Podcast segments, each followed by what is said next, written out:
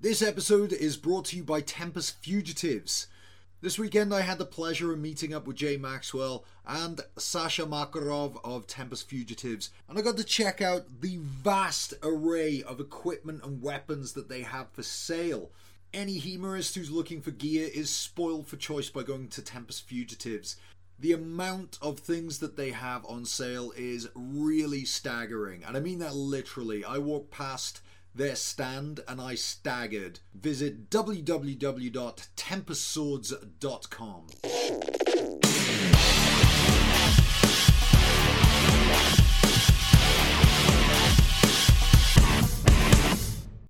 Hello everybody and welcome to this very special episode of Blades for Days, where we're going to be talking about swords and sword fighting and fight camp.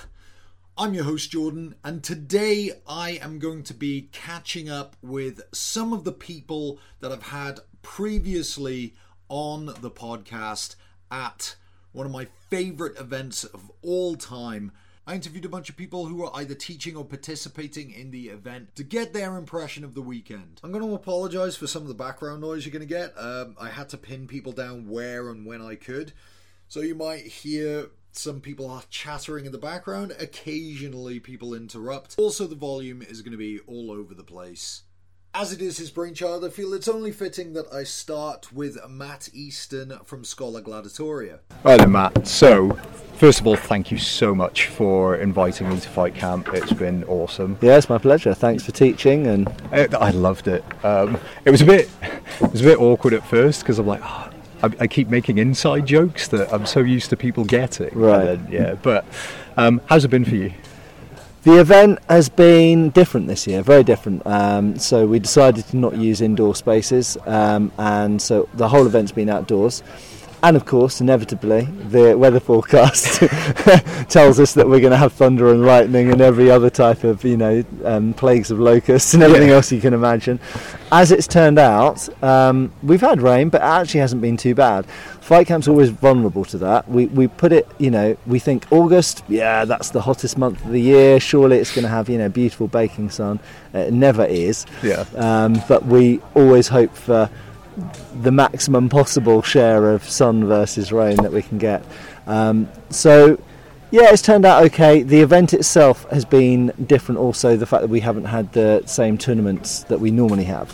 So we normally have a schedule that is almost full, actually, with tournaments. Um, you know, we've got a longsword tournament, a sabre tournament, a rapier tournament, a nylon backsword tournament, and a melee tournament. um, so the whole time for me is usually taken up with running the final stages of the tournaments, and that would be in the indoor hall.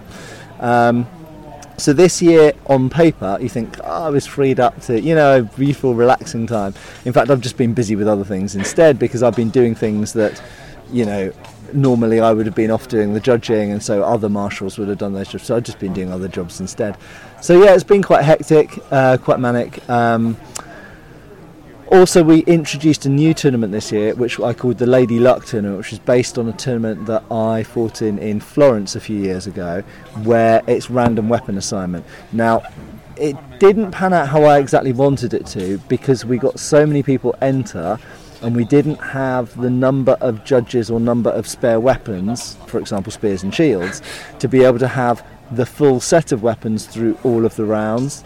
Um, so ideally there would have been a broader set of weapons from the outset. So the spear, the shields, all of those things would have Clever, yeah, just anything. And and so the whole ethos is it. So uh, the two points of it, uh, maybe three even. So number one, I think that in HEMA we get so used to fencing Uh, weapon X versus weapon X, weapon Y versus weapon Y, and of course we all know in reality very often that wasn't, you know, I wasn't half hand out. You know, someone with a someone with a longsword might have to fight someone with a sword and buckler. Um, someone with a rapier might have to fight someone with a backsword, and so on and so on. Um, so, sort of martially and historically, it's a very interesting thing to do. Secondly, it's hugely fun. Okay, it's just way more interesting and varied, I think, than the typical longsword competition or rapier competition. Um, but um, thirdly, And this is, I think, something that I don't know how many people have thought of it or realised it this year, but I hope that they have. And that's that I think that it takes some of the ego out of tournament.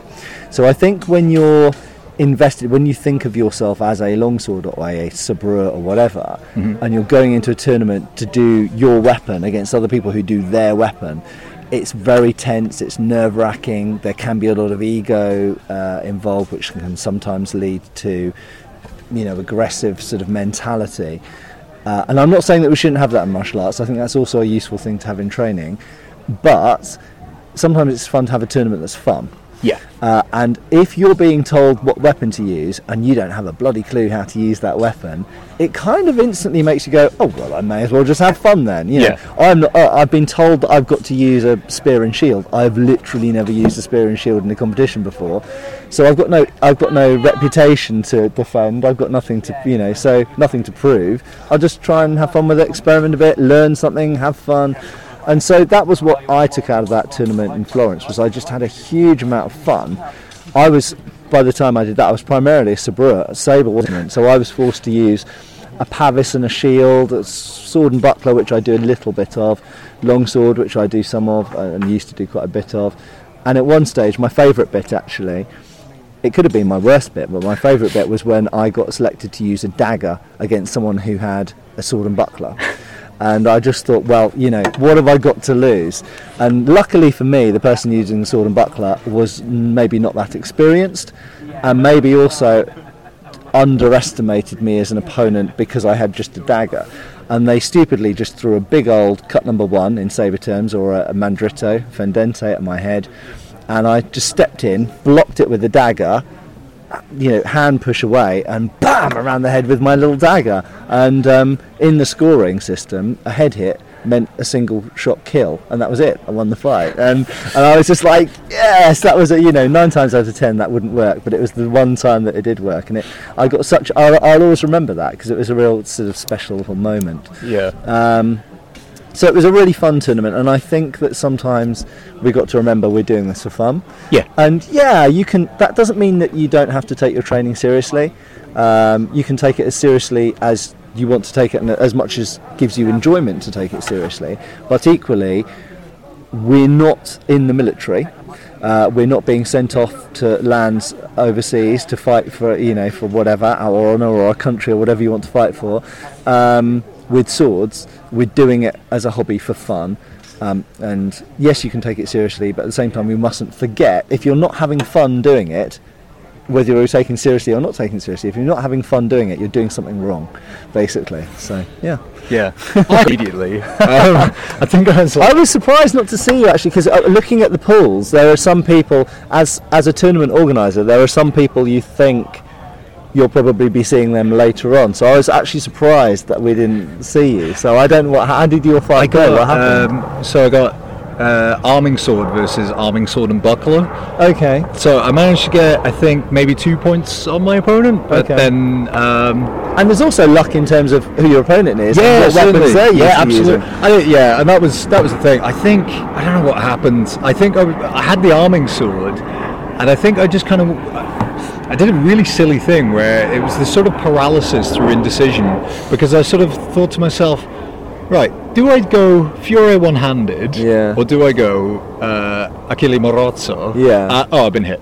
so oh, right, okay. It was just, I was like, I was sort of like, oh, I could do this, I could do that. And I, but while I was flouncing about, my opponent just went, nah, fuck this, and just waded in on me. And I was like, yeah, fair enough. And what was quite funny is the judges were like trying to debate what happened, because they were saying, oh, Jordan, I don't know if you're part. And I went, no, I didn't get him, I didn't touch him, right? Yeah. And they, they were trying to sort of say, oh, well, he came in. I was like, but if you let me, like, I'll tell you right now, I didn't get him, it's yeah. his fight. And I kind of, while they were still debating, I sort of saluted him, handed back my borrowed sword, I went, it's yours, and just sort of like ducked out. Yeah. And then also I was sort of like, um, uh, I'm making all my excuses now for why I didn't do so well, but... Um, but it's only, you know, it's only... Oh, yeah, one yeah. fight and that kind of stuff. And so it's it's and also I've there's always a random there's always an element of luck. Um, yeah. the, the best fencer in the world, if it's a if it's a, a one hit or a one fight and you're out tournament, yeah. the best fencer in the world can lose to a beginner, because the beginner just happens to left field and do something yeah. and hits you in such a way that scores enough points to it's the Mark the Twain thing. That's it. Yeah. yeah. A- um, I, I, that was the thing because we did. Um, and it was really fun because we had uh, those cut down. Um, Rawlings. They mm. were rolling swords, I think, that maybe had snapped, so you made yes. them into daggers. Yeah, exactly. That, and yeah. Uh, we did a sort of lady-luck thing at the last fight camp I was at. Yeah. And uh, I had dagger, and I think I was up against somebody with a spear.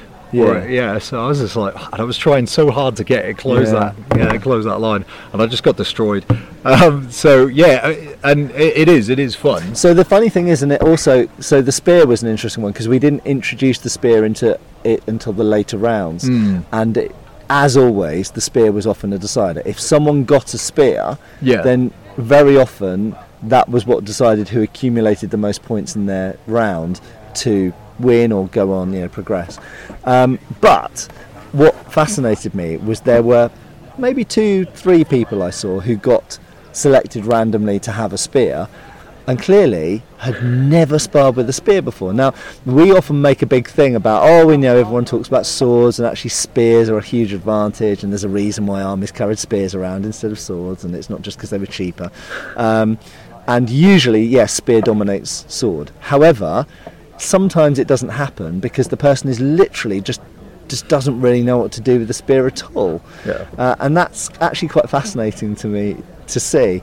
Um, and I really think it's important everybody out there make sure that all their students at some point has a go with a spear before yeah. they end up in a tournament with one, because literally they only need one session with a spear and then they'll probably just nail most. But if they've never held one or tried to use one against uh, before and they and they don't necessarily have any reference points to think, you know, if they've done maybe poleaxe or even longsword to some extent, if they've never done something which has got transferable skills to it, then yeah. they might not know what to do with it. Uh, and if you get a good swordsman against them who knows how to cross the line and close them down or grab the spear, then you know. Yeah. Are you going to be, because I know you taught um, uh, a class uh, this year and yeah. I know you didn't get to last time. Mm. Um, is that something that you're hoping to continue going into the future? What, teaching? Yeah, teaching um, workshop. Yeah, I mean I'm always I'm always happy to teach at events. Um, I, I in the last few years I haven't got to many events. Um, mm. But I mean I used to Uh, I used to teach at loads and loads of events and I used to compete more as well.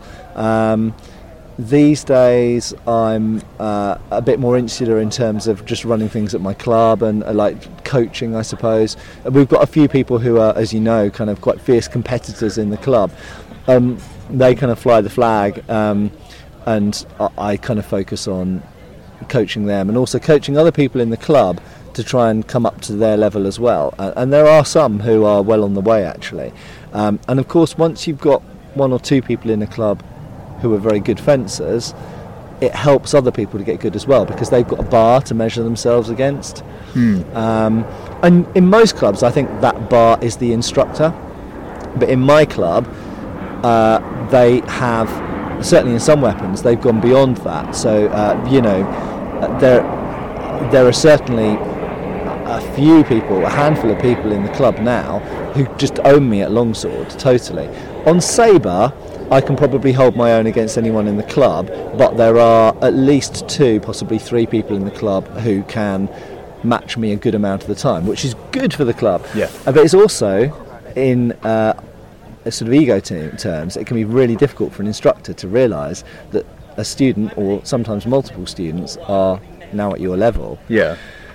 And it can, I think, it can make you quite insecure because you think, well, oh, you know, they, oh, they always used to look up to me. I was, I was the instructor. I was the best fighter. I was the one that, and now other people are, you know, going past me. But actually, isn't that what you want if you're an instructor? Yeah, it is the goal. Because if you can't make people your equal as an instructor, yeah. then you're kind of failing at. Some people have got different physical attributes and yeah. and skills, and not and dedication. Everyone. Yeah, well. yeah, and and. and drive, like yeah. hunger for it, you yeah. know. And that has to be said, so that's one of the reasons I don't bother competing anymore, because I still like fencing, but I don't really care about winning anything anymore. It just doesn't really mean anything, whereas I used to really want it. Yeah. Um, but there are other people in my club who really want it now, so I think, well, you know, I'll help them. I still get to fence with them, and also you can get you can live vicariously through them to some extent, because if you know they're doing really well in competition and you can still you can still sort of, you know, do reasonably well, get at least do fifty-fifty with them, then you kind of know where you are in your in the bigger world setting. Yeah, that's good. So yeah, um, But yeah, the, the main reason I don't uh, do so many events anymore is just logistical, just how busy I am and, and having kids and stuff. and and I also made the mistake, which you did as well, of um, ending up with a HEMA partner. Uh, and the problem is with a HEMA partner is you can't leave the HEMA partner at home and go off and do a HEMA event. You have to take the HEMA partner with you. So I couldn't leave uh, Lucy, my wife, at home with the kids and go off and do a HEMA event because she'd be like, but I want to be at the HEMA event as well. So, uh, you know, there we go. That's yeah. there's there's upsides and downsides in that. But So, yeah, um, yeah. I, I but I, I do think, as, as certainly as my kids get older, I think I'll probably start doing a few more events again yeah. uh, each year. And one of my favourite events is Dijon in France, and I haven't been for nine years now. And I went up until that point, I went to every single one, and in fact, I was I was kind of helped to organise the first one. Mm. Um, and I miss that event so much. I love it. I love the place. I love the people. Um, it's just a great event with a great ambience. Um, and it's also a holiday as well, because you go there, you get to eat nice food, you get a nice time out in restaurants in the evening, all that kind of stuff. And uh, and it's got a really good training venue, massive training halls. People from all over Europe come to it, so you'll meet people from Poland and Russia, you'll meet from obviously France, but also Germany, Scandinavia, Italy, all over the place. So it's really great. Um, and I really miss that. Um, but we keep talking about how to go to that event, but it's re- logistically, it just hasn't really worked with kids because one of us would just end up back at the hotel room looking after kids while the other one's at the event. So. What's the point, actually, with uh, kids? Like, mm. Are you hoping that they'll grow up to get into HEMA as well? I honestly actually don't care. Oh, okay. In that, I've always strongly... So I've... Uh, I, I've I've seen through my life various people who had pushy parents, as we yeah. call them, who desperately want them to follow follow in their footsteps, and I haven't personally known any of them where that turned out well. Actually, yeah. uh, particularly I've seen it with musicians. Actually, uh, where kids have really been pushed strongly down the music route and have been gifted and very good musicians as children, but they've got to a point in their teenage years where they're like, oh. Yeah. This is not actually what I enjoy. I just do it because I've always done it and I'm therefore good at it. Yeah. But, you know, you see, see the same thing with sports, you know, particularly sports where you can excel in young years, like something like gymnastics, for example. Where, and I knew someone actually used to be a junior marathon runner, and um, they get to a certain age where they think, well, why am I actually doing this? I'm doing this because I've always done this and because I win medals at this, but I don't actually enjoy it yeah. anymore, you know? So, no, I'd want them to choose their own routes, but... Getting a LARP. Yeah, yeah you know, I'm not against that. No, no, uh, no, funny no, enough, we honest. were talking about, I was yeah. talking about LARP with Mark Gilbert, uh, yeah, yeah, not yeah. long ago, because obviously his primary background is LARP. Uh, although, he, uh, you have to find the truth behind that. He has actually done fencing and S E O and a whole bunch of other things oh, as well. Okay, so, yeah. You know, it's not like miraculously come in from LARP and he's really good at HEMA tournaments. No, he's done loads of stuff in the in the past, but... Um, No, yeah, the the kids, if, if, if they're interested in it, great. And, and, you know, my son's only one and three quarters, but he is already um, having to secure swords in ways that I never had to previously because he is just wants to grab every sword and try and bash something with it. So, um, so yeah, he's showing early early promise, but, you know, whether he does or not, it's... It doesn't really matter either way. And I'm sure, you know, if he's not interested in... I've got other interests as well, and I'm sure that we'll have other shared interests if it, if it's not um, swords or, um, you know...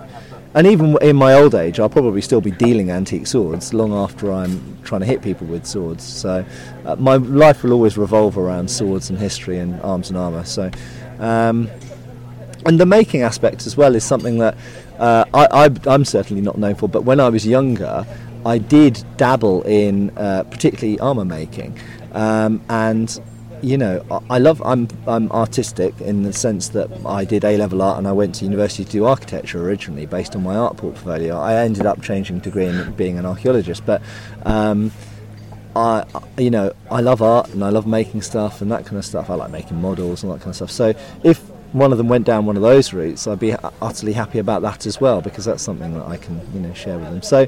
Yeah, I don't mind. If they do HEMA, that's fine. If they don't do HEMA, they probably won't because I think if you've got a dad that kind of runs HEMA events and runs a HEMA club and does a HEMA YouTube channel, and probably you're you might kind of go away from that. Yeah, you might try sure. and find your own thing. To so embarrassing. Yeah, yeah, who knows? Funny though, because the generation change and like my daughter, my daughter's eight.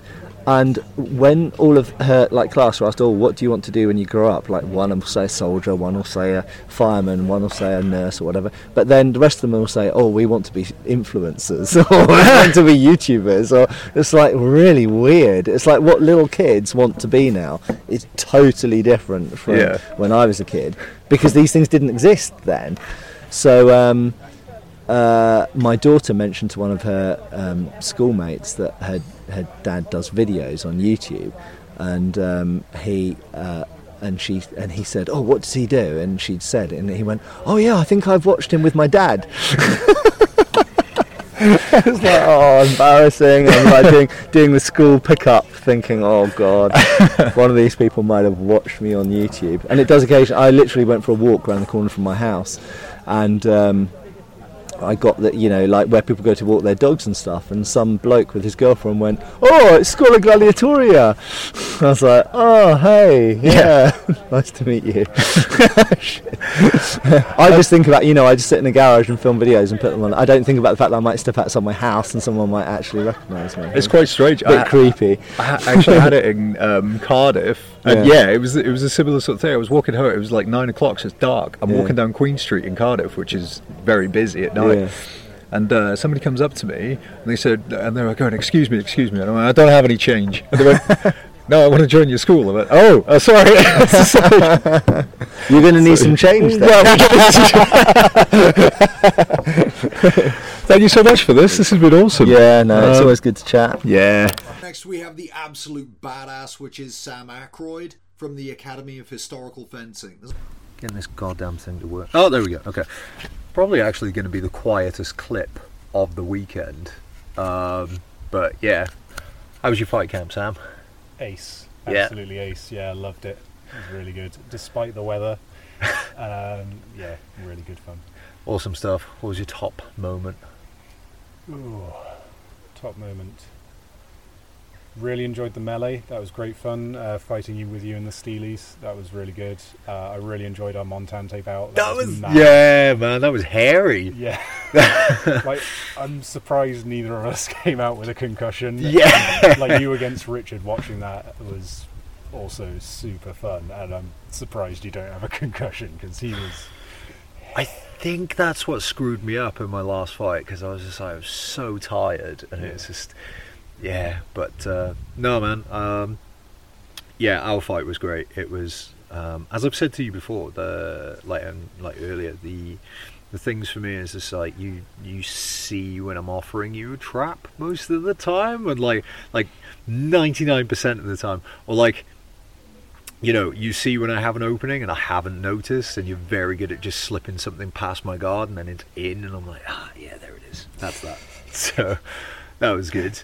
Um, yeah, workshops-wise, how did you find that? Workshops? Uh, oh, I've got to try and remember what I, what workshops I actually went to. Uh, I did the Halberd uh, one by Fran. Uh, did the boarding action. Second actions. Time. Goodbye, guys. I'll see you soon. Yes. See, see you, buddy.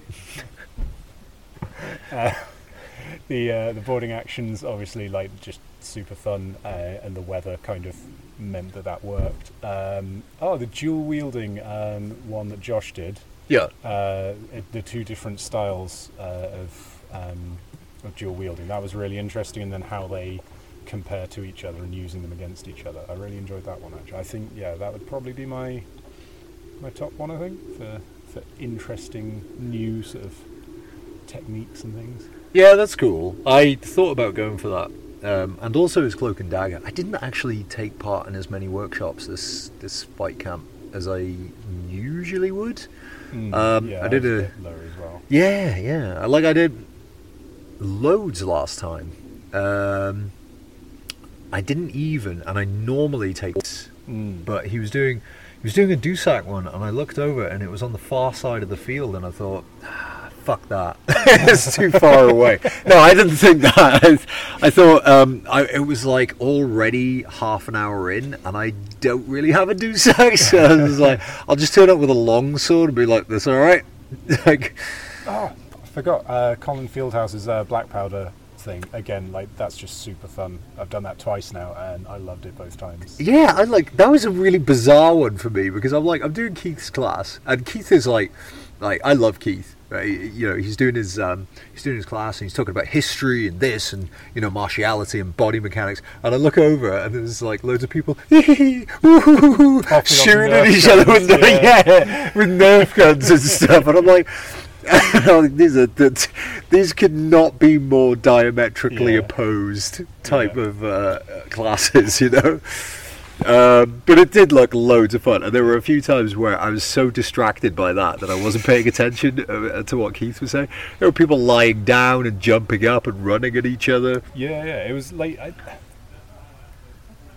it, it, it it is quite historical in that it is specific scenarios that did happen, like mm. from uh, Swordsman of the British Empire. It's like out of uh, that book, he's taken specific scenarios and gone, okay, how does this play out for humorists? Um, yeah. So, like, where, when we were lying down, it's um, uh, someone's had their horse shot out from under them, uh, their pistols flown off in one direction, their swords off in the other. They like come round, like look up, and there's two people coming over to like attack them. And uh, do they go for the sword? Do they go for the pistol? Yeah. Like, if you get the pistol, is it is it still loaded? Because you just come off your horse. Uh, so, like, do you need to cock it? Do you need to like full reload? Like, you're still only going to get one shot, so that's only coming at you. One shot, one opportunity. Mum spaghetti. All over your gambeson. Yeah, man. Um, no, it did. It looked like fun. Um, and the thing is, as well, I guess with, like, Nerf guns, like the, especially yours, which was like a like a shotty, you know, it's like a shotgun. Um, it like that's actually pretty accurate to like loading. Yeah, like you know, like. Yeah, oh, yeah. Good, good, uh, like yeah, that's great podcast content, podcast, man. Yeah. I love it. I love it when yeah. people do sound effects and then there was action, as well. And then act out something that nobody could see. He was, he was um, for for people listening at home. Just cut it. Just cut it. No, no, I'm not cutting that. That's that's grade A content. Um, yeah, for people at home, he was acting out, loading, uh, loading a flintlock, and that was, and it was great. You know, I was in the moment. I believed it. It was, it was ace. Um, yeah, no, that, that, that looked like a lot of fun. That that's something I wouldn't mind doing. And it's uh, right. So, like, that's the thing. The the the historical value of it, like these scenarios, and uh, making it fun, and making those games, right? Um, what I find really quite so interesting. You, know, you do realise you're sat out alone behind the bike sheds. Hey, you leave Sam and I alone, okay? This is a love that can't I be just, tainted. I just want you to be open about your relationship. We are open about it. At what point have we denied our relationship? Fair play. Yeah, yeah. I'm, I'm kind of doing a podcast, buddy. Sorry. That is cool.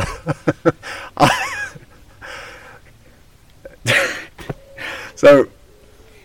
What, what was I saying? Oh, yeah, yeah, the games, the games. I'm leaving that in. Screw it. Uh, yeah, the hi- historical, like...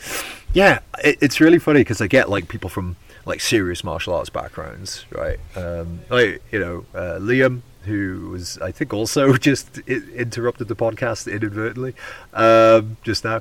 And, you know, comes from an M M A background, takes it really seriously. He's got a lot of questions about, you know, about the, the martial aspect of it. But... Um, I get people come in and they're like, ah, this isn't for me because I'm doing like melee games type uh, things. Yeah, yeah, yeah. And it's like, yeah, but people would have played games. Do you know what I mean? People, yeah. Like they're, they're like historically, there's one I want to do, but not quite as dangerous. And it's like the bridge games in like, um, they did them in these Italian cities where you'd mm. get different people fighting over a bridge. And the rules were if you fell in the water, you're out. And then you get, like, you know... No, um, is it unarmed, just, like, shoving people off the I, enter, No, it? I think you had, like, sticks, and it was, like, their way of training. I need to look into this. I might have just made this up, right, um, from from a bunch of shit that I read about, like, condottieri and, the, and, and, like, and the different types of... Um, the different types of people that they would have drafted, mm. in, like, to for, um, like, a city defense and all this sort of stuff. Um, but, yeah, I'm pretty sure I read that there somewhere. And you would have, and you do have, um, you know, you do have games to, to train yeah. up your guys. Well, yeah, like, it, it makes sense, doesn't it? Because unless you're, like, just going to be first time on the battlefield, like, never never tried it or any of it. Yeah. Just, or just, just done, like, drill. Like, as we see today, like, doing just drill... probably not as effective as doing drill and sparring. Yeah. Um, if, if someone is as, as good as someone that's done both by just doing drill, um, that's pretty fucking impressive. Yeah. Um, no, today's been today's been great. There, all three days have been great actually. Mm. Could, uh, could have done with better weather on, on the first. Yeah, days. A lot of people. Yeah, but, that's uh, that's true actually. There was a point I did the um, the Lady Luck tournament, and uh, I was like. I, I think I was crashing. Like I, I was talking to Matt about this, and uh, I was like, I'm not making excuses. I kind of am, though. Um, I was crashing because all I'd had is like loads and loads of Pepsi. Um, and uh, I think the other thing, uh, the other thing was I just had wet feet. I had wet yeah, socks. Wet feet. Wet man. feet. And I just didn't give a fuck. Like I didn't give a fuck anymore. I was like. Like, uh, am I going to do this? Am I going to like? Oh, I don't know. And then I just got taken out. And the guy, the guy, uh, I don't know who I was fighting, unfortunately. Otherwise, I'd put his name in the podcast. He absolutely blasted me out of the competition, you know. But um, yeah, I just had wet. F- and then I walked off, and Matt like kind of looked at me, and he was sort of like he was smiling at me. And normally I'd be like, "Hey, Matt," you know. And I just kind of like walked past him, and like, "What the fucking ever? I don't care. My feet are wet." Um, so you were going to say like he looked at you just with like disappointment in his eyes. Yeah, like, probably. No, Matt. yeah, no, Matt. Yeah. Um, no, yeah. It's been it's been a hell of a weekend. Uh, thanks for this, buddy. No worries. Yeah. Next up, we have Keith Barrell of the Academy of Historical Arts. Oh, fantastic, Keith. So, how's your fight camp going? It's been going very well, thank you. Excellent. Been enjoying it. Yeah. Um, despite the weather. Well, that's been fine because I've been manning the, the, the shop stall most of the time. I've been undercover. I've been watching you guys get wet. Yeah. yeah, yeah, and uh, smiling, I'm sure. Of course. Uh, yeah. And trying to sell you things as you pass. Yeah, of yeah. course. I have. I've bought things. Um, I really enjoyed our one-to-one session. Um, that was ace. I found it incredibly well, informative. Uh, I went back to the tent and immediately started writing down notes. The uh, the other guys had pizza and they're like, your pizza's getting cold. I'm like, hang on, I've got to get this down. So, yeah, that I, was good. I really like it when I can give folks something to, to, to really think about, to, to, to chew into. Mm. And what's nice about it as well um, is that the stuff that generally I take away from your classes are things that I can apply immediately. Um, so... It's not like a complex play that needs a lot of setup. It's usually, yeah, if you just change this, you might find this like much more effective. And it's well, that, that, that's often the case. One of the reasons why I think uh, we have failures to apply certain things in sparring is because we make them too complicated. If we can simplify it and and make it easy for ourselves, then surprise, surprise, it's easier to do. yeah, well, that's the thing. Like my um, um, my Krav Maga coach used to say that. He's like, you know, pour pour most of your time into perfecting your jab cross, you mm. know, and uh, it's like because you you're probably not going to win the fight with a flying armbar out of the gate, you know. And that's when things go wrong. Well, there, there's a challenge. Yeah, exactly. Yeah, oh, I've tried it. I ended up like landing on my head. It was no good. Um, yeah, absolutely. Um, but I think that's like uh, that's that's one of the things I've been trying a lot this weekend is sort of knowing I'm probably going to get it wrong, um, but you know, try, trying a technique that I've seen or I've, or, or I've read about, and then uh, and then doing it in sparring. Well, I think that's I think it's really important. It's crucially important that we don't treat sparring too seriously all the time, and that we, we allow ourselves to be playful with it, because play is how we learn to do things, how we make sure that we are setting it up properly, we're entering into it correctly. Play is where we can learn lessons of what not to do without it going catastrophically wrong. yeah. So it's, it's important that we play with things and, and have a go at it in sparring. Yeah, I suppose that feeds nicely back into the uh, the workshop that you did on Friday, which was about uh, sparring with historical rule ah, yes, sets. Yes, yes. Yes, I find that quite interesting. We often think about sparring today as the kind of fifty-fifty, uh, fairly symmetric, fair kind of fencing, but it's not not always like that in the, the various historical rules that survive, or even when the, the rules aren't complete and we make an interpretation of the historical rules. Some of them still end up quite quite asymmetric, and that that seems wrong at first blush to us today.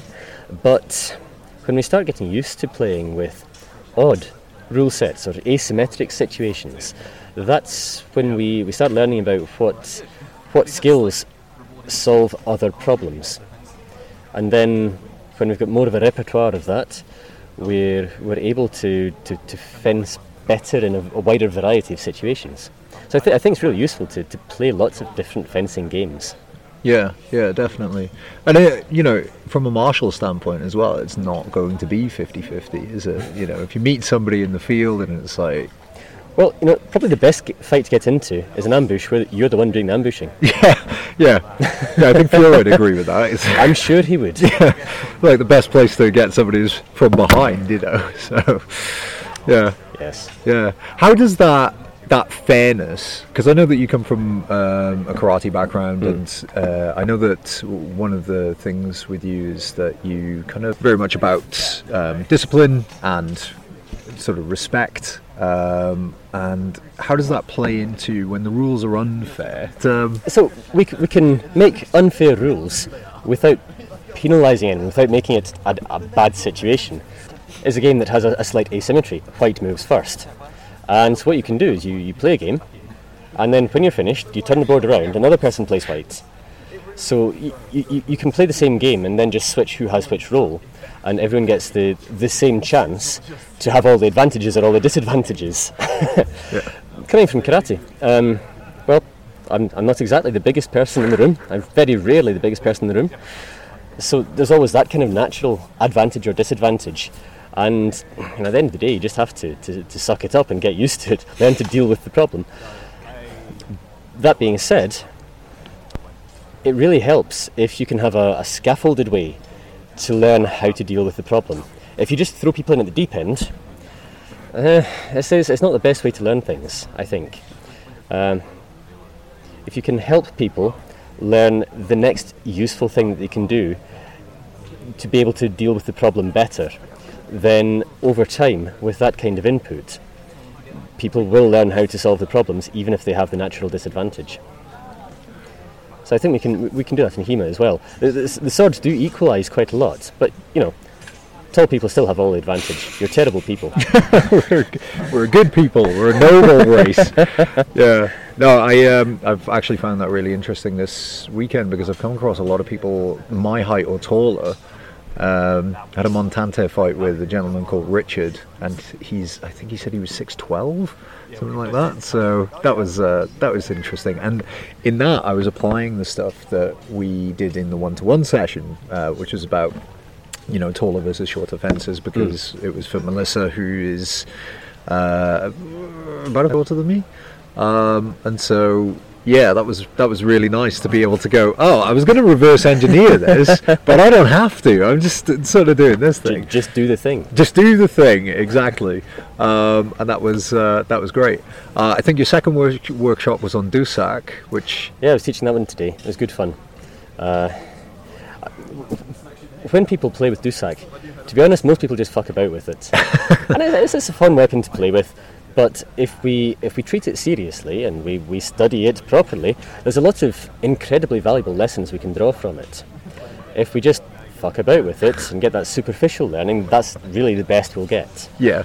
But going into it in a bit of detail, uh, we were looking at how we can use the, the Dusak treatises uh, from the sixteenth century to to develop our physicality and to use it as physical training, so that we can learn how to apply the body in the various movements or techniques or approaches or whatever. And that was going very well. Uh, admittedly, some of the, the people, especially the, the older folk and the people with dodgy knees, they, they weren't enjoying the squats so much, but the, the younger and bouncier folk were, were doing an appropriate number of squats. Yeah, I've seen some of the uh, the plates from like Yochanan Maya, where he's basically doing the sumo wrestler stance, but with the... with the Dusak instead, so... I mean, you, you don't necessarily have to do it like that in your sparring, mm. but if you have the, the capacity, the, the flexibility, the, the, the musculature, um, the stability, la- largely, to be able to go down and do that in your training, then it gives you a few more options in your sparring. Maybe you don't squat all the way down so you can confiscate the kneecaps, but maybe you do just bring your shoulder a bit closer to the lower target that you're attacking so that you gain you gain some. And having if you train it properly and you you, you do a reasonably proper study of Dusak, there's a lot of useful things that we can learn that will inform the, the rest of our practice and the rest of our sparring. Yeah, it's quite funny actually, because I tell my students a lot, you know, get lower in your stance, and they're like, I am low, and then I've said to them, you're never as low as you think you are, and then they'll see a recording of themselves, you know, because we'll have a fight, I'll pop it up on Instagram or something, and they'll message me and go, oh yeah, I see what you mean now, I'm like properly upright, and I'm like, yeah, I told you. Um, so that's always uh, that's always fun, and I think again, like uh, the karate must lend itself to that quite nicely, because there are a lot of stances that are very, very low.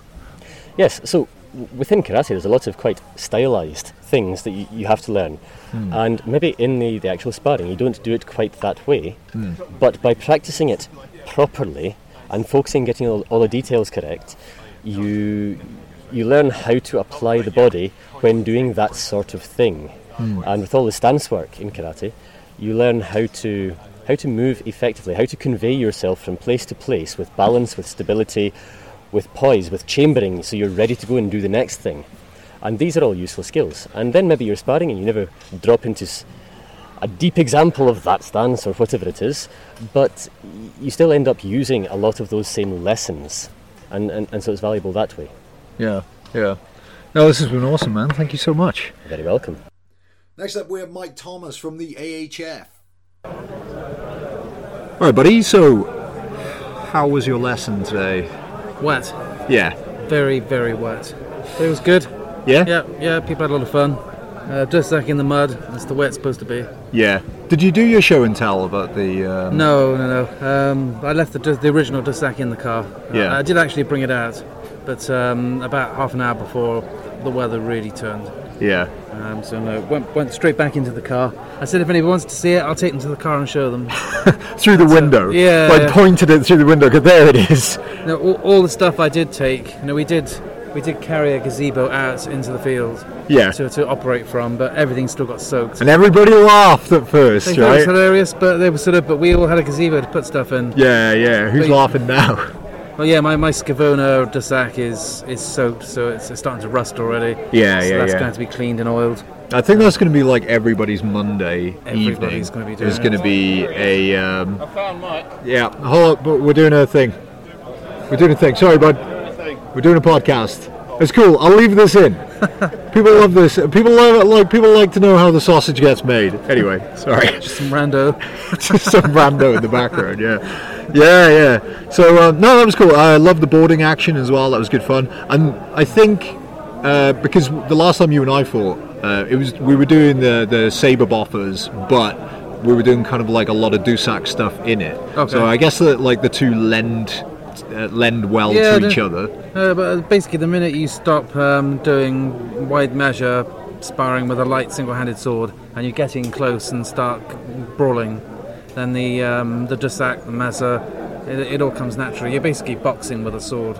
Yeah. So it all, you know, and Ben, when he was going through it, and said it's all starting to look very long swordish, but with short weapons. Yeah. Which is, which is you know, right on the money. It's pretty much what it is. Yeah. With, with a few other bits. But, yeah. Yep. Yeah. So, uh, you're basing stuff on Maya Dussac, is that not, right? It's not based on it, it is Maya. Oh, okay. It was, yeah, it is Maya. Maya. Basically, Maya Maya describes the Dussac section as being um, applicable to all single-handed weapons. Yeah. So, you you can pick up a falchion, you can pick up a, a Mesa, a Dussac, or even though most people don't even know what a Dussac is, uh, you can pick up an arming sword, they'll all, they'll all work perfectly fine. Just a single sword. Um, and then you're using it. It's, it's kind of a hybrid and some early um, saber stuff. Yeah. What would you? Because uh, I know a lot of people think the Dussac is the leather. It's kind two, of. It's two weapons. That's the trouble. It's it's one name, two weapons. Um, yeah. And you've got you you've got to look at the um, at the leather and the wooden Dussac as being as being the sportified, entertaining version of the of the of the military weapon, sort of a. You look at what we do, and you get um, feathers. So yeah. you know, you, you've got something. A feather is not a, it's not a longsword. A feather is uh, is something made so you can practice that. And then the Dussac is, is basically it's it's combined all those little weapons together, shrunk it down, and make it into something that's entertaining and fun. Yeah. Um, for the period, but there be yeah, there are two different things. In my, in my opinion, you use this one uh, in the fact school. Yeah. Um, that's fine. But um, but it also this system is for single-handed weapons. Yeah. So you, you're using one for fun. just like we maybe go and use the foam swords and buffers yeah, to, nice. um, yeah. to spar. You can use that for training, but you're not going to use that in war. And then you get a war dussac, um, which is what some people call them, or just a dussac, but it's yeah. the same thing. And it looks completely different. It's bigger. It's going to have some hand protection, usually thumb ring. Um, it, it becomes basically it looks like a pirate sword. Yeah. Um, and you use it like one. Yeah, I think they're cool. I, uh, I like them. Uh, don't tell. Well, he's going to listen to the podcast, hopefully, but I because I, you know, Ben's got his custom-made falchion, so a lot yeah, of that, that is that, going to be. Yeah, uh, that, that, that, that was perfect, and I, I used it a few times in the lesson to point out because it's it's divided up the same as the dussac. So yeah. in terms of the, you know, single edge, the clip back edge, mm. and the hand protection, you know, it all um, it all fits the bill of being a mezza slash dussac. Yeah, um, yeah. Which which is basically that's what that manual is for. So when he's describing it, you go and get the sword that Ben's got, which I'm sure he'd be pleased. The sword that Ben's got, yeah. But you go, you go and look at that one, and that it fits the role perfectly. Yeah. But then the people that were practicing the um, drills, it works with all of them. It's, it starts to work less with later, much lighter and longer weapons. Um, but then they have their own systems. Yeah. This is for. Um, we do that melee like we did the naval boarding action melee. Everybody throws themselves in, and everything's close. The hand, left hand is coming up. You're hacking and slashing with your whole body. Yeah, I know you can't see that in the podcast, but, but I'm I'm twisting at the hips and yeah. uh, I'm hacking and slashing. You're not doing all these fancy moulinettes because there's no space for it. Yeah, you you can't twirl the blade around. There's rigging, there's people in the way, there's people behind you. None of that stuff's working. So you're using your whole body and you're powering through, and you you're basically everything's coming in, uh, and then suddenly the dussac stuff works really well at that range. Yeah, you you pull back and you start looking like Nick, who's over there in his hussar kit. Yeah, um, and you know you're going to be standing off and you're going to be fighting at a distance, and you know it's. It's a different kind of thing. Yeah. Uh, you go up against somebody with long swords. You fight them at long, di- long range. It's a problem. You go in close, and just that works really well. Yeah. Um, because we, we've, all, we've all done that before. We've all done, you know, arming swords, um, bringing in shields, and those kind of simpler weapons, shorter weapons. They work really well at those distances. Yeah. Um, and we were doing it out in the rain and the mud, and it just and it, in the rain and the mud, and it's slipping around a bit, and they actually work really well. Yeah. Because you try and do a really long lunge with a with a um, uh, with a saber. Suddenly the ground conditions don't work for it, but you, you you do a nice big passing step, a stable step, and you smash into them, um, and you've uh, and as Ben found out, he sort of was looking like a Jordan um, sort of lock and disarm, and that's exactly it. You're, you're coming straight in, striking the blade, the, the arm's coming round, going straight through, and it and it works. Yeah, it looked uh, it looked fun. Are you happy to be back at fight camp? Yeah, yeah, yeah. That's not like a leading question. No, no. I was just, I was just. Yeah, I, I basically, I, I had um, because I've had all kinds of stuff going on the last few years, and I thought this year, after COVID, my default position now is people ask me stuff, and the default position is yes, unless there's a reason otherwise. Yeah. If somebody, you know, somebody wants me to go and teach overseas somewhere, first answer, like they've asked if we'll do Vienna, yeah, Vienna straight away. No, no, no, no thinking about it. Um, so yes is the default response now. Um, I basically, the only thing I don't really like about fight camp is I don't like being stuck in a field out in bad weather.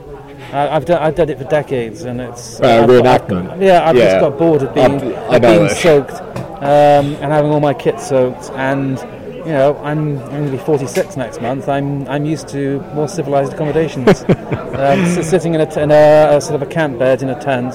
Yeah, not so bad when you're on your own. If, or, if there's sort of a couple of you. And you've, you know, you've got lots of space around you, but like, and I'm, I'm sharing a tent with two other guys, um, and that's that's not my deal. No. I yeah, that's the thing. Like, so uh, when I did reenactment, Viking, it, like Viking style reenactment, I remember it was a luxury just to have a dry pair of pajama, like yeah. pajama bottoms or something, to like slip into and then get into a sleeping bag. Now I need the camp bed. I need the, you know, I need all of this sort of stuff. Um, so yeah, I've gone a bit soft. And somebody was talking. Um, earlier about yeah next time I come to fight camp I'm just gonna like um, book a room in Premier Inn yeah. and I was like oh that's uh, I don't know where I'd keep my swords, but do you know what that actually yeah so I'm going really soft, you know. Well, I, I, I don't really. I, I think you get to you you, you, keep, you keep moving on and you, you appreciate other things. Yeah. Um, yeah. I, I, I like the fighting. The fighting is the bit I like the most. Yeah. Um, the, the whole bar thing, it's okay, but it's not. It's not really the thing I'm here for. It's uh, to meet the other people and fight them and do stuff with swords and buy stuff. Uh, when the weather was really, really bad earlier on, I was tempted to go and use my car to stay in.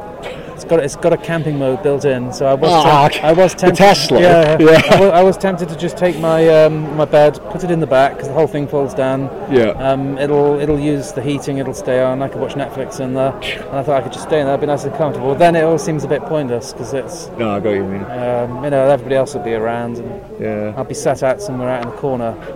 On my own, yeah. Which just all seems a bit sad. So, so I've got my Nissan Almera, which if I put the back seats down, I can maybe squat in there. Uh, but yeah, it's like a nineteen-year-old Nissan Almera, so yeah. But it, it is currently warm, so yeah. I, I left it warming up to dry off all my clothes. Nice. So it's, yeah. it's, it's, it's the car's operating as a big tumble dryer. No, no. But, uh, cool. But no, no, the event's good. Um, I, I will keep coming back to Fight Camp now. Awesome. Um, so I, I actually think it's, it might even be about a decade since I've been here. Oh, yeah? When I came here last, the trees were little shrubs. And they really were. They were tiny. We could actually camp between them because they were so small. Yeah. So, um, yeah, yeah. So, um, yeah. So I'll be coming back. So I'll do, I'll do Kings of the North and all the other ones as well. Awesome stuff. Yeah, thank you. Well, that's okay. Now we're going to hear from Fran Laquata from the School of the Sword. Hey Fran, so how has your fight camp been going? It's been great actually, it's been a few years since I've been, and of course with the pandemic and everything, but it's kind of like a bit of a step back in time. It's like no time's passed at all. Yeah. So it's really, you know, I, I've, I've loved coming to fight camp since I started doing HEMA, and it's it's just like a big happy family really. It's it's really weird in a way, but also like very familiar and comforting I think. Yeah, I know what you mean because... people keep saying last year when they talk about the last yes. fight camp, and I'm like, but, yeah, but the it it does actually feel like that because my memories are so crisp of mm. the last fight camp I went to. The two like the last two years are a blur, mm. and then it's like, oh yeah, no, actually, it's been like a lot has not happened. Yeah. Do you know what I mean? Yeah. How did your Polax class go? It was good. It it was. Had a little bit of rain which cut it short, but uh, we had a good hour and a half of uh, practicing uh, plays from the Anonimo Bolognese, and with a bit of advice peppered in from Pietro Monte about how to use the poleaxe. So we had a, a big big class. Uh, kindly I was lent weapons from A H F and L H F C. I had some from my school, uh, the School of the Sword, and yeah, it was a good time. Awesome. Because I know that you've got a lot of videos out there on Instagram and uh, like different places where you're using a montante and like pole axes and stuff like that. Mm-hmm. And I think that's really nice because the there's this sort of like idea in the like in the public eye that big swords require big people to move them, mm-hmm. um, and you're kind of proof of the contrary, which is really nice. Yes, well, that's why I wanted to do poleaxe, teach poleaxe as well, because it's like, it's not a strength thing, it's a structure thing. Yeah. And you, you know, it doesn't matter how big or small you are, you can do it. You just have to make sure everything lines up properly. So, you know, you can't muscle big, big swords and uh, big, big weapons. You have to use your whole body. It's I, I always say that the Spadoni and the Montante are the best teachers because they give you instant feedback. They are... they. You know, they don't sugarcoat anything. If you get it wrong, you get it wrong, and sometimes, you know, you can get it really wrong. So that's yeah. why I like those for body, for teaching body mechanics.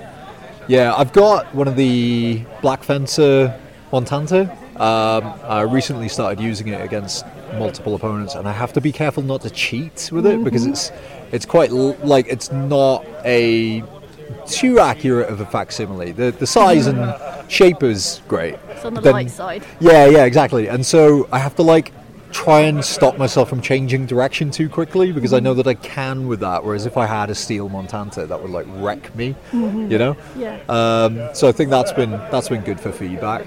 So. Um, Yeah, what's it been like catching up with people after so long? It's been lovely. Um, it's, you know, people sort of, the conversations sort of go from like the last eighteen months, and then they're sort of talking about, you know, how we all got into HEMA and stuff and how we're planning to rebuild. Yeah. Uh, but I think the thing that's coming up now that a lot of people are talking about is beginners. So people new to HEMA who've been like learning about HEMA and uh, over the, the sort of course of the, you know, the lockdown and everything, wanting to get into new hobbies. This is a good, this is a really good time. Loads of clubs are springing up all over the place. Loads of people are getting interested online. This is a really good time for people to start a new martial art. Yeah, yeah. It's, um, HEMA's very different to any other martial art um, that I've done. So I was talking to my Brazilian Jiu-Jitsu coach, and it's one of those things where I was, I was just chatting to him about how I was keeping in touch with my guys throughout lockdown. I was like, you know, what did you do with yours? And he was like, nothing.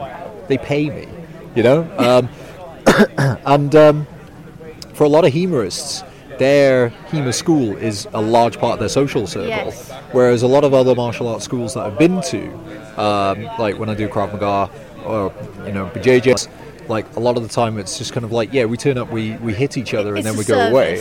Yeah, yeah, and like there's nothing wrong with that. Yeah. Um, there's absolutely nothing wrong with that, because a lot of these guys I have zero in common with them anyway. Yeah. You know, um, we're, we're very friendly. Um, and we might have like nice conversations, but it's not the same thing, you know. It hits um, on a different level, HEMA. Yeah, yeah, definitely. Uh, and it's it's sort of like kind of weird and wonderful in that regard, you know. Yeah. Um, so yeah, that's um, that's good. So what have you got planned for tomorrow?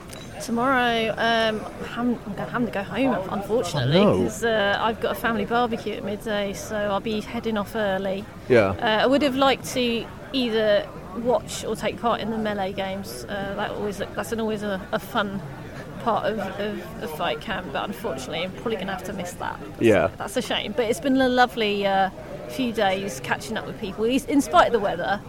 Um, it's just been really nice to just. I think most people will agree that the best thing about this this fight camp this year is is just the community. Yeah. And just getting to hang out with your friends, the people that you see online all the time and that you haven't seen in months, sometimes years.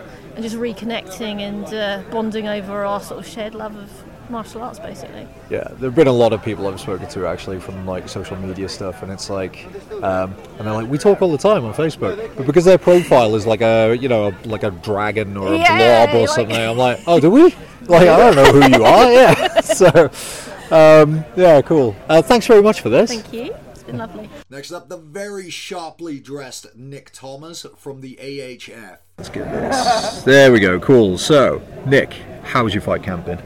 It's been great.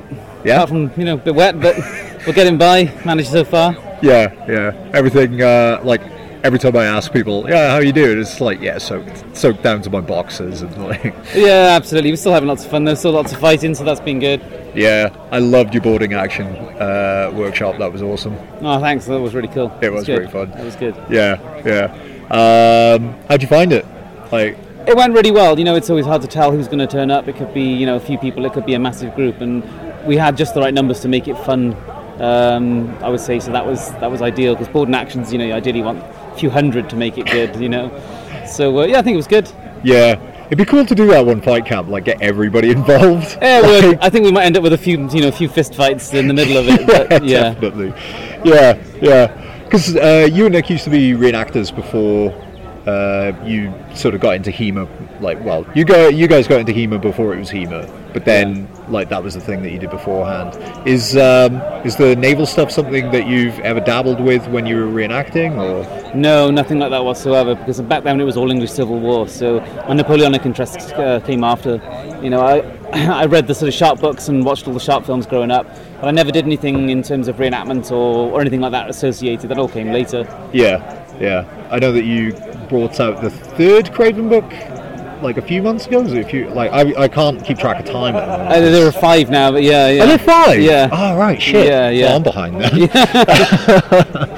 Yeah, cool. Um, so, are you planning to bring out any more? Absolutely. I mean, you know, it's a, a successful series, and I wanted to tell a kind of a, you know, a, a prolonged adventure. Yeah. Um, so yeah, it's going to keep going for, for dozens of books. That one. Yeah.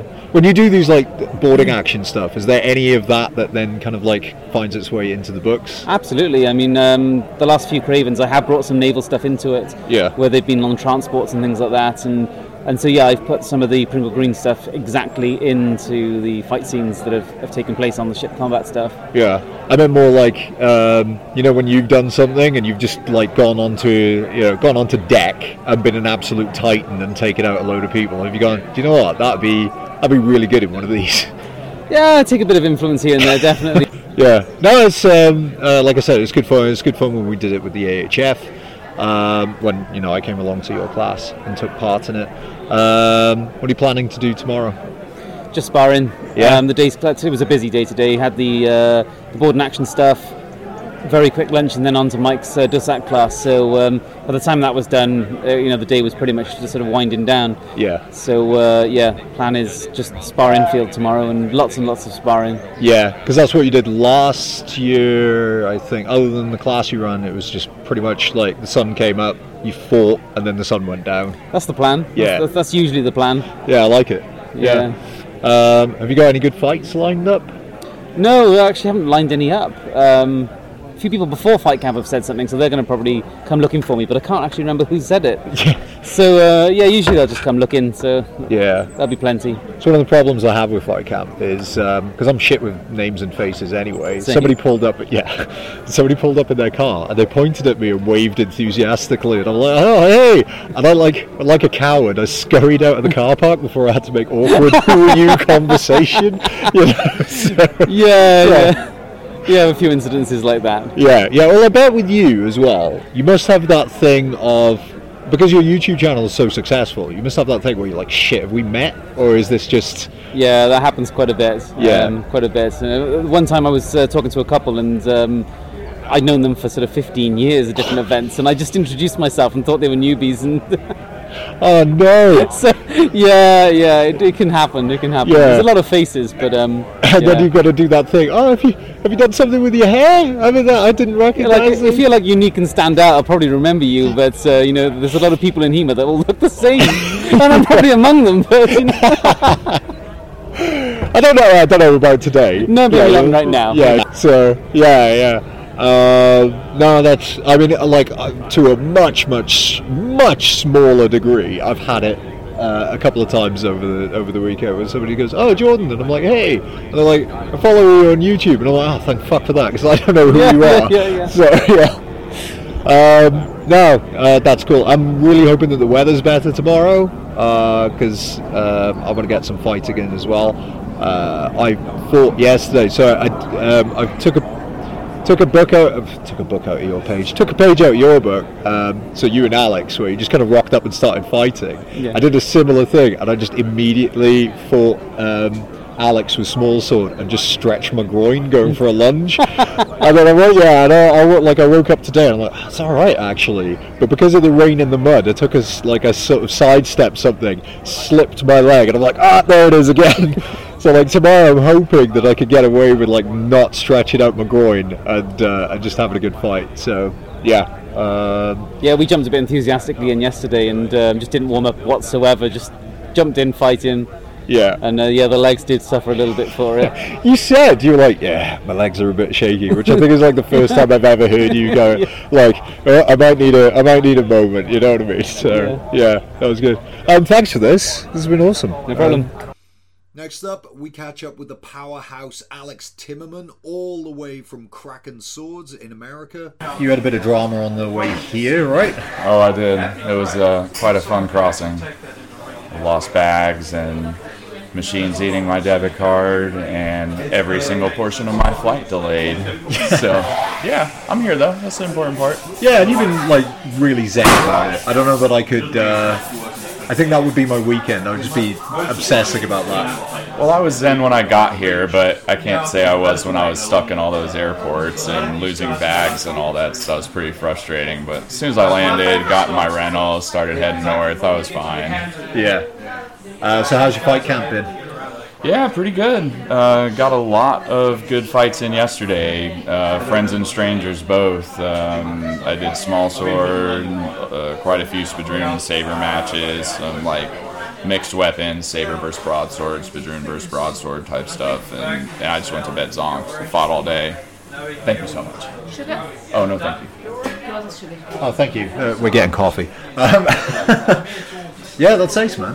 Um, so we had a small sword fight yesterday, and uh, that was that was really good fun. That was um, really good fun. Yeah. Oh, yeah. And don't forget opening night with plastic small swords. Yeah, that, that was, was that was great. Um, I really could like, so I stretched out my groin like pretty badly yesterday, and I think that maybe Thursday was a contributor because the ground was so wet. It was so wet. Yeah, and I mean like. It rained in twenty nineteen when we were here and we still fought, and it's raining now, we're still gonna fight. Yeah, yeah. That's so funny because, like I said, I get, uh, thank you. Thank you. Um, I get loads of people saying like, but, but aren't swords rust and stuff? And it's like, yeah, but you, yeah, you clean them. And then... I mean, keeping them pretty solidly oiled to begin with helps. Yeah. Um, and then obviously if you just wipe them down at the end of the day, you can stop most of the rust from happening. But who cares if you get a little rust? You just take a Brillo pad and some oil or a little sandpaper and some water and just clean it, clean it right up. Mm. Small price to pay to be here. Yeah, yeah. A little, little rust. Oh, I didn't want to go to fight camp because of rust.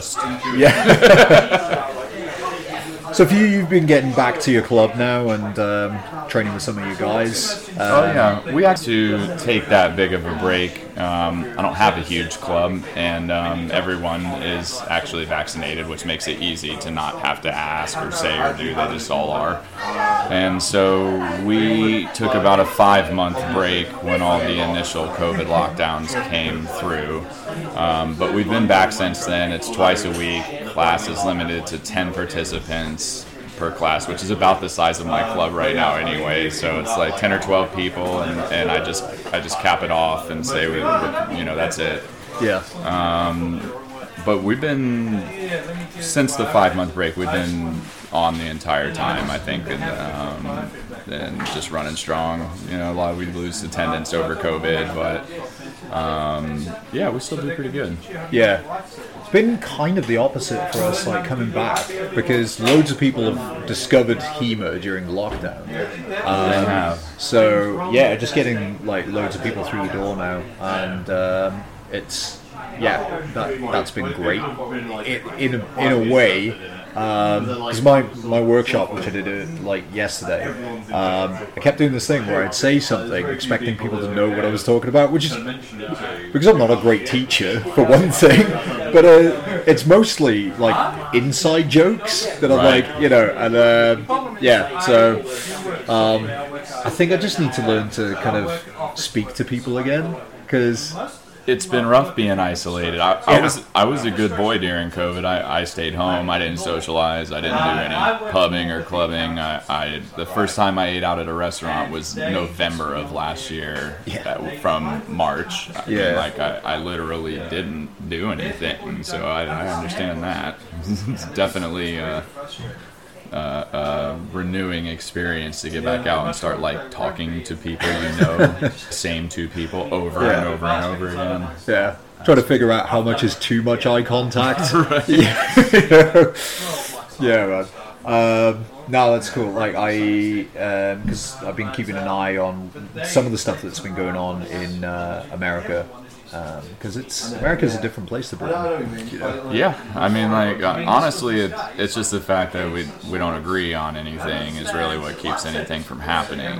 Um, it, you know, like all this indecision is just costing. You know, there's not much there's not much requirement or much demand on anything as far as COVID containment. Basically, they're just treating it like it's over. Yeah, and people are still getting sick, of course, and you know, like everybody has their right to believe and think whatever they want, but it's costing us the ability to accept travelers from other countries and you know, plenty of other things. So it's um, yeah, it, it's kind of kind of been crap on that uh, on that angle. Yeah.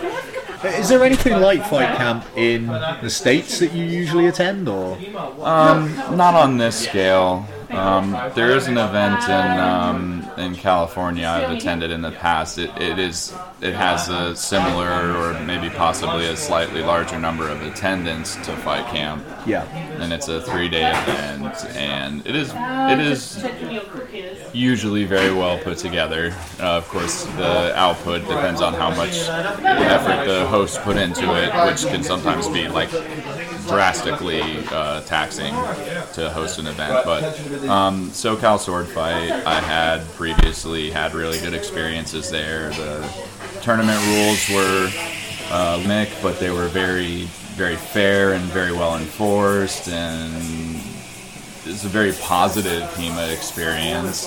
I was overwhelmed by German longsworders, but I can handle it. Yeah. I, uh, I'm not being a longsworder, so um, it, it's uh, it's still cool to get all the experience. And they do a ton of stuff, rapier, saber. They have like a mystery round-robin tur- uh, tournament every year. One year it was small sword, one year it was single stick, you know, uh, um, something a little off the mainstream of HEMA. So they, they, they keep it fresh. Yeah. Um, of course, South Coast Swords is no longer South Coast Swords, so I don't know what happens to that event. If it doesn't happen anymore, that will be sad. Um, or if it doesn't happen at the same um, the same level, that will also be sad. But we'll wait and see what happens. It's always been a very good time over there. Yeah. Thanks, man. Teaching Shastar Vidya out of London is a Santa Lola. You fucking ass. Hi, everybody. So, uh, how was your weekend? It was awesome, man. It was yeah? awesome. So more so for the, the talking and the chilling out and the rest of it, and training as well. But I've done a lot of chilling out. I'm not gonna lie. yeah, I yeah. mean, you you kind of came at the right. Well, I'm going to say you came at the right time because you came on uh, Saturday. No, I came, I came on Friday. Oh, this is the talking and chilling out thing. I came yeah. on four, Friday at four at uh, four p.m. Mm. And then I saw Alex and that sitting around drinking tea and whatever. Ended up sitting there for like another five hours because I was just so knackered because I'd worked nights oh, the right, day gotcha. before. So I was just like, I'm just going to sit here and relax. And I only went up there like right into the evening for a little bit and then went went back. yeah, no, that's yeah. fair enough. Um, I mean, today was absolutely roasting by comparison to the uh, the other stuff. So, yeah, yeah, yeah. Um, I think you had a good, like a good sort of day for doing workshops. Yeah, you know? yeah. I was really lucky. Yeah, really lucky. Yeah. How was your uh, workshop? Oh, yeah, it went awesome. Went really, really well. Like better than I thought, especially because I didn't realize the time. Someone came and said your workshop starts in two minutes. So I didn't get a chance to go over my notes or anything, like what I was going to teach. And I just went up there and I was like, okay, fuck it, it's all daggers, da-da-da-da. Yeah. And it just reeled off and everyone was like, whoa. You know when you get that moment when everyone's like, oh, wow, yeah. like, that really works. Like, and, it's, yeah. Yeah, and it's really, I really like it. It's easy to do. And it's, because that's basically what the whole workshop was about. We was talking about how a lot of the principles of sword fighting, in Shastar Vidya at least, um, have to be related to dagger fighting and knife fighting. Because mm. in a lot of the clashes in co- like battlefield combat, you end up in dagger range. Yeah. So everything you do, every time you someone goes to hit you or whatever, you don't say, "I'm gonna have a perfect defense and kill this guy one time, and I'm gonna go into the next one." You go, "This is probably this, you go, this is probably gonna go wrong. I'm gonna end up in dagger range. I'm gonna have to kill him there." Yeah. So then you basically plan for that eventuality, and then you go backwards in your training. So you so you start at knife fighting, make sure you can survive that messy bit, then you apply that knife. You know, put a shaft on it and say, oh no, now it's a spear. It's doing the same thing that it was doing before, but you've got to fight it while you're really close to it and you can't move that much and you have to be really handsy and whatever. Yeah. And yeah, and we've done all of that and they were just like, oh man, this is like cool. Because it's like, we're not used to it. We're so used to like hitting out here and you're just like, fuck all of that. I'm just gonna, I'm just gonna catch fight you with a sword and a dagger. like, yeah. Yeah, and it was a... Uh, That's cool, actually, because it's um, what I teach, which is like dagger is actually the first part of it. Oh, brilliant! Yeah, because yeah, yeah. um, uh, like if you're, you know, if you're looking to come in with a dagger, it's the same sort of body mechanics where you're engaging the hip to drive it. I don't want to just do it with my shoulder because that's going to get tired. Yeah, exactly. You know, um, so I'm looking to sort of drive that hip in as well, and yeah, that yeah, sort yeah. of stuff. Um, and then it's like, if you can block that, then you can block a pommel strike. Because yeah. if I'm coming in with a sword with a, with a pommel, then you're going to strip that from me and yeah, all that exactly, sort of stuff. Exactly. So, yeah, that's really yeah. cool. One of the things you were showing me, actually, um, after my Montante fight with Richard, was like this kind of weird, like weird for me, but the crouch thing with the oh, shield yeah, and the spear. Yeah, yeah. I love that sort of stuff because it's, it's so different. It's very different, yeah. Yeah. Because basically, Shastar Vidya, essentially what happened... Well, depending on who you speak to, but yeah. he said like Tuxila was a place like a university, and Shastar Vidya literally means area of study and knowledge related to weapons. Mm. So they said basically they had these guides, these scholars that would go around and look at the things p- different people done and worked out when it would be good, when it wouldn't, and then kind of compiled it into a system and said, oh, you know, we saw these guys from the south that done this thing. We'd love to add, add that into our toolbox because it works really well against this specific thing. But if someone's got this, we want something else that's specific, what we saw in the East somewhere. Yeah. And then it became like a whole, like, it, like like you would study military science today, you look at everything and take the bits that are good and yeah. then turn it into like a really, you know, scientific, really well thought out system of strategy to beat people, not by being like crazy more skillful than, than them, but just using the right tools for the job and the right footwork for the job. And you find, and that's what we were doing in the dagger fight, it was like, I don't care how good you are, if you do this, this and this, and you do it every time, it's very difficult for someone to recover in that in that dagger range type yeah. of thing. And then when you do it with a sword in your hand, and you're always knowing you're going for that dagger range, by the time you get there and people are like, oh shit, I haven't trained for this because we don't like this part, they're like, oh fucking, even if they're quite skilled, because they just don't know what's going on, you, you killed him. Really interesting. Yeah. Yeah, it was really interesting. Yeah, man. Yeah. I, I saw you using something that looked almost like a cookery, like a Gurkha cookery. Was that? Probably. Yeah. Maybe. No, that's fair enough. Yeah. Like, because um, there's the the sort of dagger that I teach, uh, and I I wouldn't say like I'm like I'm uh, badass with a knife or anything. Yeah, yeah. Um, but the kind of dagger that we have are rondels, or like rondel daggers, and they're basically just a spike, right? Yeah, yeah, yeah. Because if you come up against somebody in armor, then you've got like a a thin blade. Uh, blade. Yeah. It's not going to do much, right? Yeah. You know, you're slashing away, and they're gonna, you know, they're gonna exactly. laugh, and then they're gonna nut you with their helmet, and you're gonna hit the deck, kind of thing. Yeah. yeah. So you get a rondel, and that's to find the weaknesses. Um, mm. So I've been doing that so long. I kind of, I used to do more kind of edged weapon stuff, mm. um, and it's a totally different game. It is. Do you know what I mean? It's very different. Yeah. yeah. It's like a, it's a whole different mentality of going into a fight. Like, it's, it's it's literally the difference. Like when you watch M M A and you see strikers and then you see grapplers, and the grapplers fight so differently. It's not just the fact that they got different techniques, the yeah. way they approach the fight, the way they approach the range, the way you. You know what your aim is. It's like so different. Yeah, yeah, that's actually. It's really funny because like, I um, I used to dabble with like uh, grappling when I would do unarmed martial arts. But I'm like, if I've got like, if I'm got you full mount, you know, and I'm I'm sort of uh, I'm sort of like poised up, mm. and you're down there. I'm just gonna hit you. I don't want to sub you. I just want yeah, to keep exactly. hitting you. Like, and all if I am gonna stuff. break something, I'm gonna break it because I want to break it. Yeah, exactly. Okay, I'm not gonna I'm not gonna wait for you to tap. yeah, yeah, yeah, yeah. yeah. And um. I was like, so I, I stopped doing that because I have to like try and um, try and sort of take like uh, students and stuff, and I don't want to like freak like freak out new students. Yeah, yeah, by just go bam, bam, bam, like yeah, you yeah, know, of course, kind of thing. Same. So I started doing more like grappling type stuff, yeah. and uh, I was watching this one guy, and I can't remember his name. He was a U F C fighter, and when I was more into like the striking stuff, I'd see him take a hit to the face, and he would just fall down on his back, right? Mm. And I thought, no, that guy sucks. He's got a, like a glass jaw or whatever. Yeah, right? yeah, yeah. And it's like, no. yeah. And then I started getting more into grappling. I'm like, ah, oh, I know what you're doing now. You're He's baiting the other guy. And it's like, and it just, you kind of open and close your eyes to different things. That's it, and that's like, it. It's like, I remember always this like penny drop moment for me when I was thinking about combat. It was when yeah. I got, was sparring my teacher. And it got to one of those inevitable points where we got quite close, and I managed to hit my sword on his belly before he hit me. And I was like, ah, I won type thing. Yeah. And he stopped. He was like, what are you doing? Continue. Like, cut me then.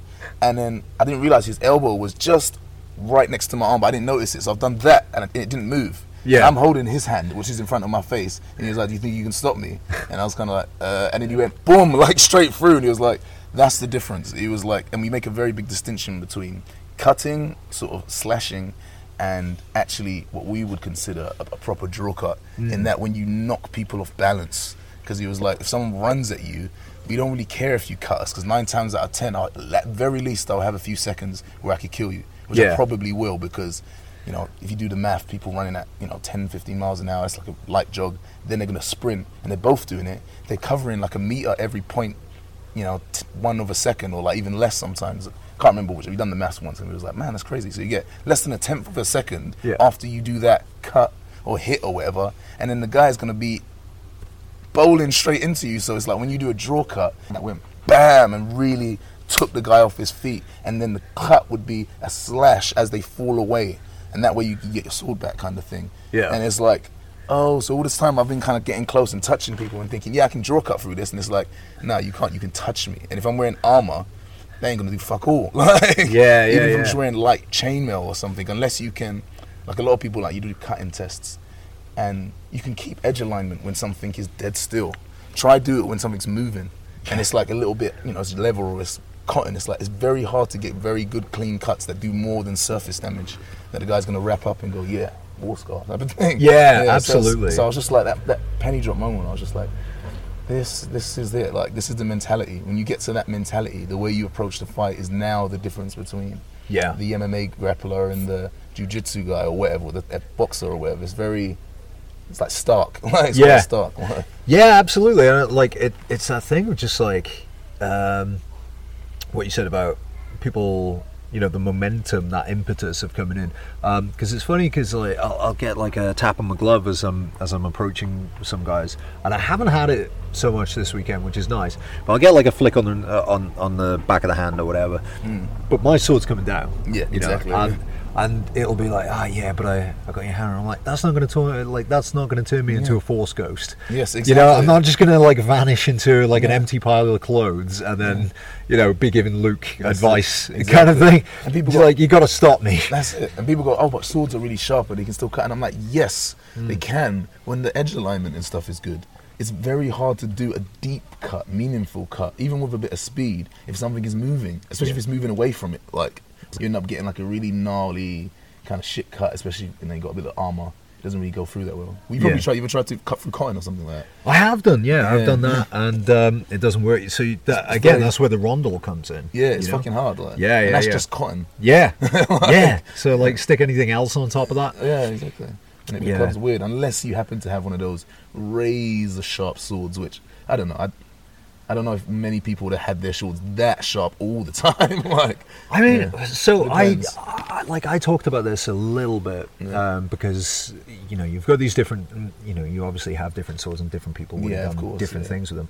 If I were to go into like battle and somebody said, right, you get a sword, you get a long sword, whatever, I'd sharpen the the top half of it like razor sharp. And then the rest of it, it wouldn't be blunt, but I wouldn't have it razor sharp. Yeah, because yeah, I might want to use it like a spear or yeah. something. And you don't want it to chip and stuff too much. Yeah, right? exactly. Breaking, like, yeah, I want yeah. to give it that rigidity, you know. So the cutting portion of the blade is going to be, you know, that's going to be sharp. But and again, it depends who I'm going up against. Like if I have foreknowledge and I'm like, well, I'm going up against somebody in armor, then no, nah, I don't want to sharpen it because again, yeah. like, what's the point? I want I want a spike that I can drive yeah, through exactly, the exactly. side of their neck or something. Exactly. You know?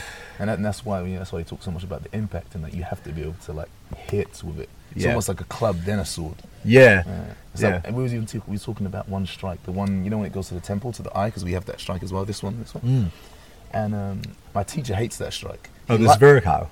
Yeah, I don't know what it's called. Hey, oh, okay. yeah, yeah, that one. And yeah. um, he says it's a very good cut. And if you do it well, it's like that perfect cut because supposedly back in the day when you cut, got cut through that part, there's a good chance that you might drop because yeah. it's like a like concussive almost, like you go boom, you go down. But he says trying to hit something that accurately when you're a little bit tired and you're wearing armor and the guy's moving around quite a lot, going for it. If you miss, or the guy ducks his head at the last minute and now you're hitting the side of his helmet. Yeah. It's like you have fucked up royally. Like you're like shit because now you're you're doing you're basically in this position halfway through and this guy's coming at you and it's like, oh fuck. Yeah, like, you so got your hands up, yeah. your guts are exposed, you know. Yeah. So so, you, so sometimes when we'd spar, if we like got that a few times, you'd be like, yeah, no more of that strike. Like we'd be like, I can't do that strike anymore. Because it's like, okay, maybe you stop the guy. But if it's literally if you done that and yeah. you had a helmet on, like it's like yeah. okay, now you've just hit the metal. And yeah. you've pissed him off because you scratched his face. Yeah. like, if you'd like to find out more about historical European martial arts, visit w w w dot academy of steel dot com or shoot us over a message at info at academy of steel dot com. Or you can find us on Facebook, YouTube, Twitter, Instagram, and TikTok.